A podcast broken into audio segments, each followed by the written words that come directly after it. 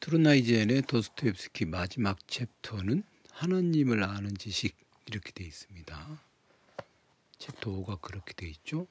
음, 어제도 또 말씀드렸다시피 도스토옙스키의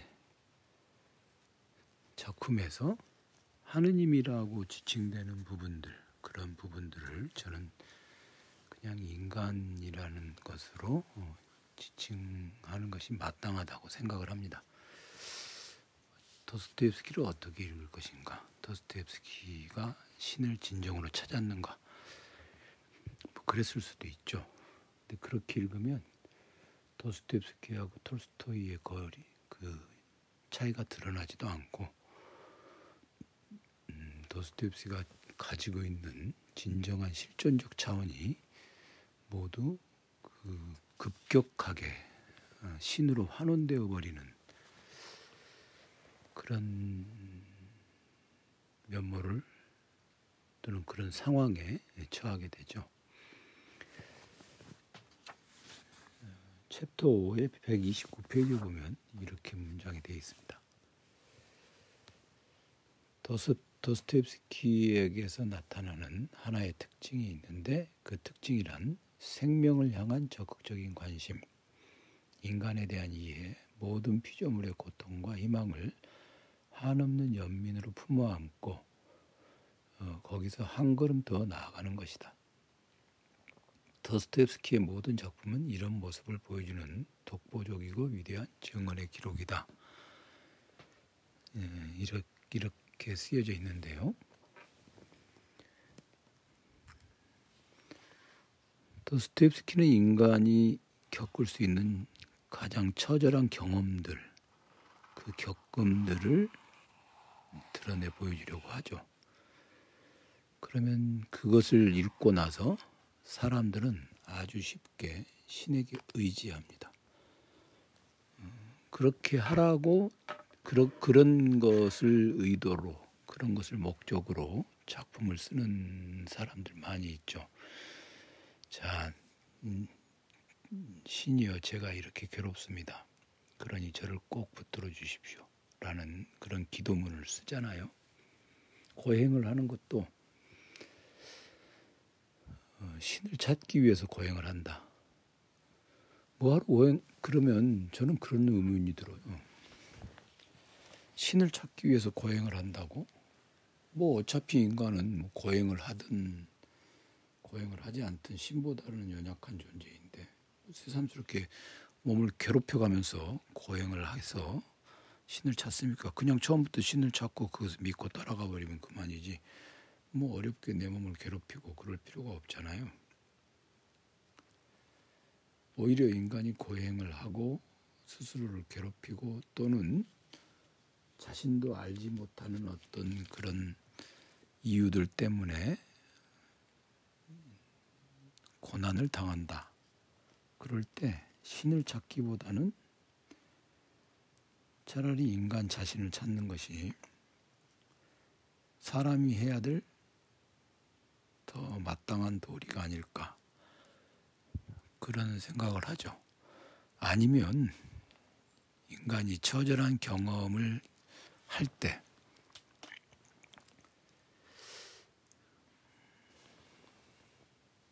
인간이 내 인간이 처방할 수 있는 가장 적절한 그런 것은 생물학적인 몰락이겠죠. 즉 죽음. 그런데 이제 인간이 인간답게 살려면 생명을 끊어버리면 더 이상 인간일 수 없기 때문에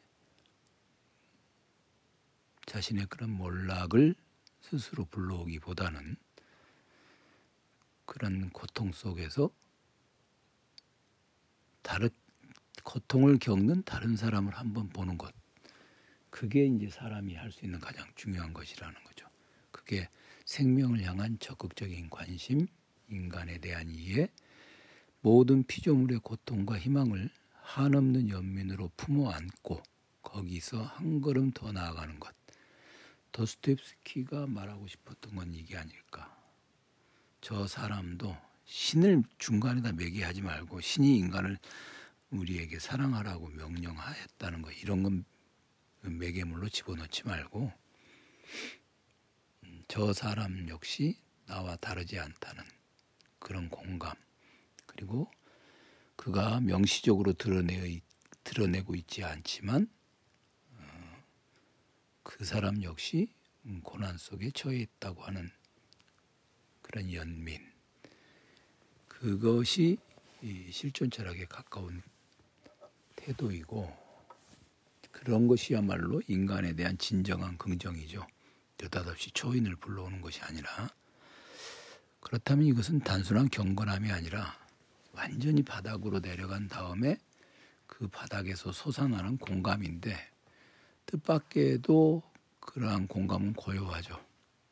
막 호들갑을 떨면서 내가 이렇게 고통을 겪어보니까 사람이 얼마나 힘들게 힘든 존재인지 알겠다.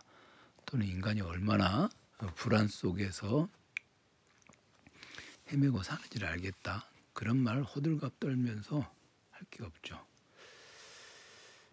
그렇다면 그렇다면 타인의 죄를 알고 있고 타인의 죄와 죄가 죄가 타인 다른 사람이 죄를 가, 가지고 있다는 것을 알고 있음에도 불구하고 그를 그에 대한 연민을 가지는 것.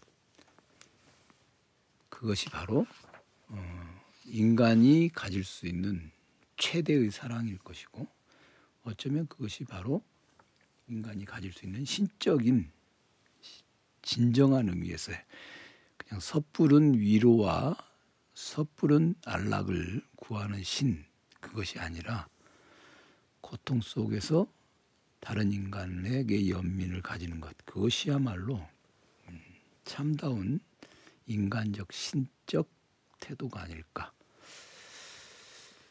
음, 그렇게 생각을 해봅니다.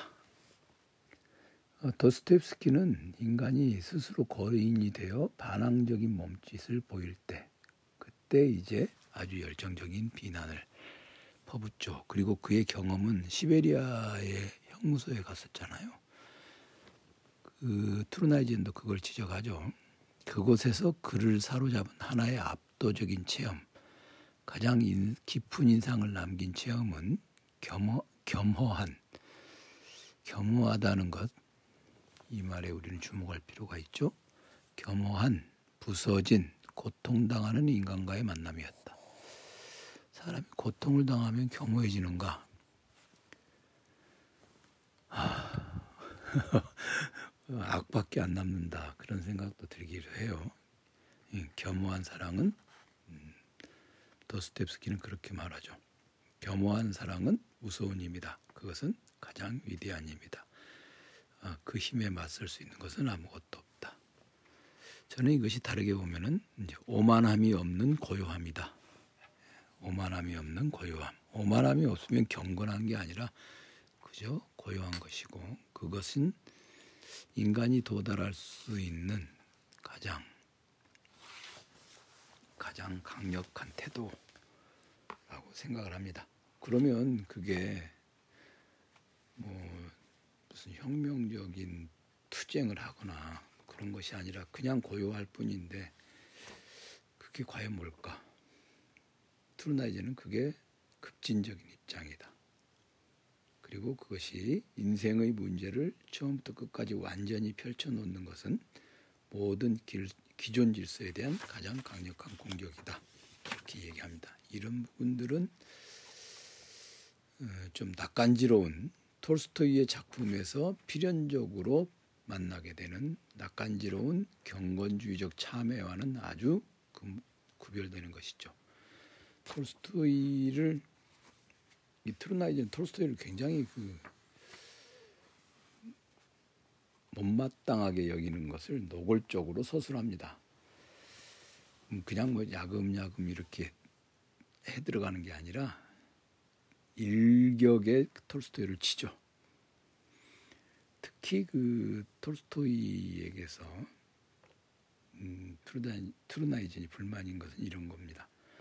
톨스토이의 작품에서는 거의 유일한 요청처럼 나타나는 것이 도스토옙스키에게서는 전혀 찾아볼 수 없다. 그게 뭐냐면 톨스토이에게는 에게서는 순교자가 되라는 요구가 자주 눈에 띈다 그랬어요. 아 정말 이 톨스토이는 이런 게 좀 경건함이 끝자, 끝까지 가면 이제 순교자가 되는 것인데 그건 순교자가 된, 되겠다고 나서는 거는 저는 그건 굉장한 인간이 할 수 있는 가장 오만한 짓이라고 생각해요. 음, 자기가 신을 증거할 수 있다고 나의 목숨으로서 내 목숨으로서 신의 위대함을 증명해 보일 수 있다고 나대는 게 바로 어, 순교자가 되는 거겠죠. 그래서 어, 예전에는 예전에는 저도 저도 막 그 격정적으로 못마땅한 것들에 대해서 이렇게 불만을 가지고 가지는 정도에서 그치지 않고 해야 한다 그렇게 생각했는데 요즘에는 그런 생각 잘 안 하게 됩니다. 그냥 나에게 해를 끼치는 사람도 저에게 해를 끼치는 사람도 없지만 혹시라도 그런 사람이 있으면 그냥 차분하게 고요하게 그를 응시하고 어, 용서하는 건 아니에요. 그렇다고 증오하는 것도 아니야. 그냥 그를 불쌍히 여기는 거죠. 물론 다른 사람을 불쌍히 여길 수 있어요. 아, 연민으로서 저는 저 자신을 불쌍하게 여기는 건 뭐, 인간이 인간이 스스로를 불쌍히 여기는 거는 그건 이제 자기가 자기를 불쌍하게 여기는 것은 뭐 신이 우리를 불쌍하게 여기고 있기 때문에 그리고 굳이 스스로가 스스로를 불쌍하게 여기지 않아도 인간은 어, 스스로가 굉장히 불쌍한 존재죠. 존재 자체가 불쌍함으로 가득 차 있죠. 음, 그렇기 때문에 어, 실존의 그 고난 당 고난 받는 실존 그것을 입각점으로 가지게 되면 어, 어리석게도 또는 섣불리 또는 아주 쉽게 손쉽게 신을 찾지 않고 자신의 고통을 음, 자기 연민으로 연민의 눈으로 바라보지 않고 차라리 다른 사람이 겪고 있는 고난을 함께 연민으로 가지는 태도. 그런 것들이 어, 진정한 의미에서 고난이겠다 그렇게 생각을 해봅니다. 두서없이 투르나이젠의 도스토옙스키, 그러니까 투르나이젠이 읽은 도스토옙스키를 제가 읽은 도스토옙스키하고 비교하면서 이렇게 설명을 해봤는데 어, 여러분들은 도스토옙스키를 읽고 어떠했는지 또는 어떻게 읽을 것인지 제 생각이 옳다는 얘기가 아닙니다. 어떻게 읽을 것인지를 한번 이런 식의 독법을 통해서 그 트루나이젠에게 트루나이제는 이렇게 읽는구나. 나는 그렇게 읽기보다는 이렇게 읽는 게 좋겠어. 라는 그런 것들을 한번 찾아보시기를 바랍니다.